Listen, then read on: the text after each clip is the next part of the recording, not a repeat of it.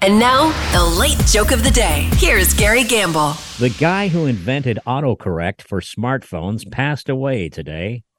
Restaurant in peace. Be listening for the late joke of the day weekday mornings at 6:30 and 8:30 on Light 885.